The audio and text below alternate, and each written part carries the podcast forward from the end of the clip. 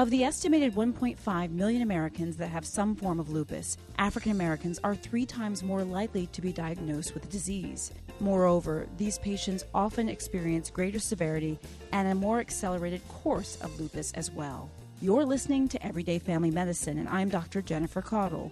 Joining me today is Dr. Ashira Blazer, an instructor in the Department of Medicine and a rheumatologist at NYU Langone Health in New York City. Dr. Blazer, welcome to ReachMD.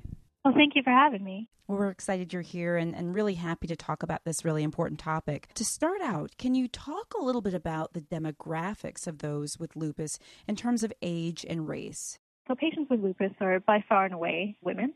And I think any treating physician knows that. The practice is almost 90% women when you're taking care of lupus patients, which is the similar for other autoimmune disorders.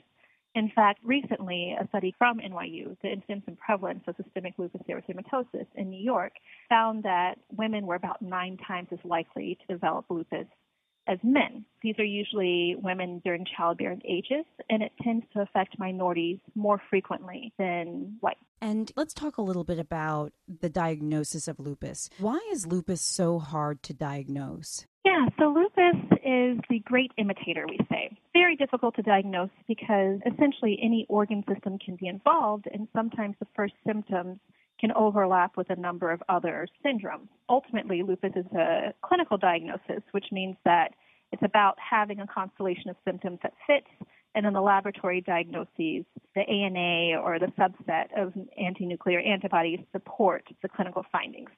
So I think when a patient comes in, maybe a young woman, she's got some fevers and constitutional symptoms, she develops some joint pains and maybe rashes, it's sort of hard to fit that in the bucket of lupus when there are so many other things that it could be. And that makes a lot of sense about the great imitator use that phrase. And certainly we've all heard that. That does make a lot of sense. Let's go back a little bit and talk about the communities that are affected by lupus. And we focus on the African American community in particular. What are some of the selective challenges that African Americans may face with regards to their lupus? So I think the first is that lupus is much more common in people of African ancestry in general. So African Americans, about three to four times as likely to have lupus than other demographic groups. And as well, we tend to have much more severe disease. So, kidney disease, cardiovascular disease is more common in people of African ancestry. So, whereas somebody who presents with milder disease, maybe joint pain or rashes predominantly, might have some time to get that diagnosis, someone of African ancestry who presents with kidney disease from the beginning really needs to get a diagnosis and to get more aggressive therapy early. So, if these people are disproportionately affected, then the time to diagnosis disproportionately influences morbidity and mortality. And that makes a lot of sense too, in terms of the severity, potential severity, and time to diagnosis and the importance of all of that. Moving on to comorbidities, we know that people with lupus have an increased risk for other serious medical conditions, things like hypertension, cardiovascular disease, even end stage renal disease. Can you explain some of these risks and how they relate to, to lupus? Sure. So lupus itself can cause a number of these comorbidities, and then people who have lupus can have the comorbidities separate from disease. So it's sort of a way that the disease can influence the person and what the person brings to disease can influence how that person does in the end. So kidney disease is very common in lupus. It's something that is responsible for the bulk of morbidity and mortality, especially early in disease. And then later on, we find that people with chronic inflammatory diseases and chronic autoimmune diseases, and lupus is no exception, tend to be at higher risk for developing heart attacks and stroke. And one of the landmark studies in this showed that lupus patients are about 50 times as likely as the general population to have early heart attack and stroke. And people of African ancestry are even double the risk of the general lupus population. So these are the main comorbidities we have to keep our eyes on as, as rheumatologists caring for these patients. Now, if you're just tuning in, you're listening to Everyday Family Medicine, and I'm your host, Dr. Jennifer Caudle. My guest today is Dr. Ashira Blazer, a rheumatologist and instructor at NYU Langone Health.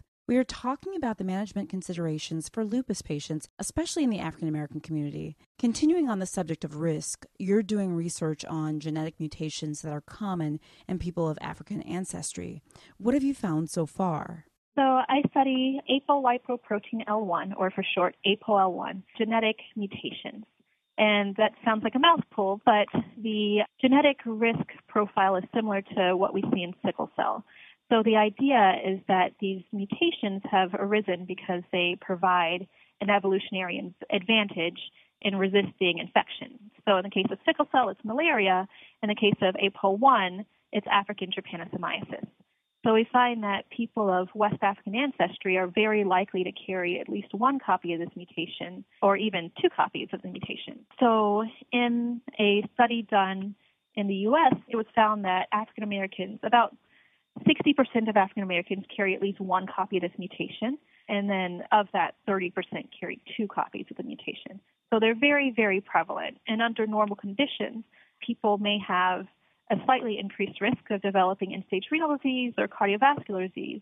But we find that the risk is more contingent upon the comorbidities that a person has. So if you think about the mechanism of protection, this gene is there to protect against infection.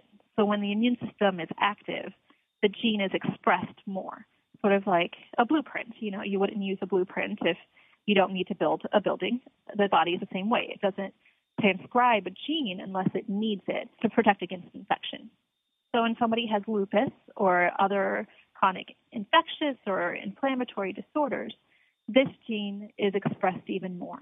And we find that that phenomenon is reflected in the tightness of the association with renal disease and cardiovascular disease. So our lupus patients, for example, who carry these genes are about seven times as likely to develop prevalent cardiovascular disease, and this happens at early ages. Same is true for renal disease. So patients who have lupus who carry the variants are much more likely to go on to need dialysis or to need a transplant in patients who don't carry the gene. And let's move forward and talk a little bit about treatments for a little bit. What therapies are currently available for lupus patients? What is what is the scope of therapies that we have? I think this is the most exciting part about the job at this point because before a lot of the therapies we had were steroid based or chemotherapeutic drugs that sort of blanketly affect the immune system, but more recently there have been a number of biologic therapies that have come out that particularly affect the mechanisms of disease. So, one of those drugs, it was the first drug approved for lupus in 50 years, is Benlysta. So, that drug affects the ability of B cells to mature and to form these autoreactive B cells, autoreactive white blood cells. So, you know, moving forward, there are a number of drugs in the pipeline. I think in lupus, we focus heavily on the soluble mediators, the cytokines that influence disease, and one of the main ones is interferon. So there's a biologic therapy that's coming out that affects the interferon receptor. So we can lower the response to that cytokine and decrease the severity of lupus and treat that way. So that's an example of some of the drugs that are coming down the pipeline.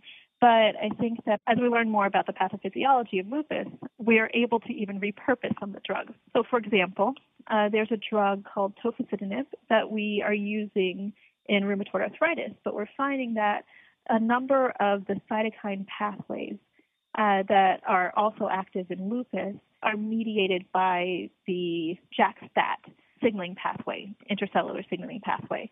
So that pathway is turned off by tofacitinib, and there are a number of trials looking at that drug in lupus as well.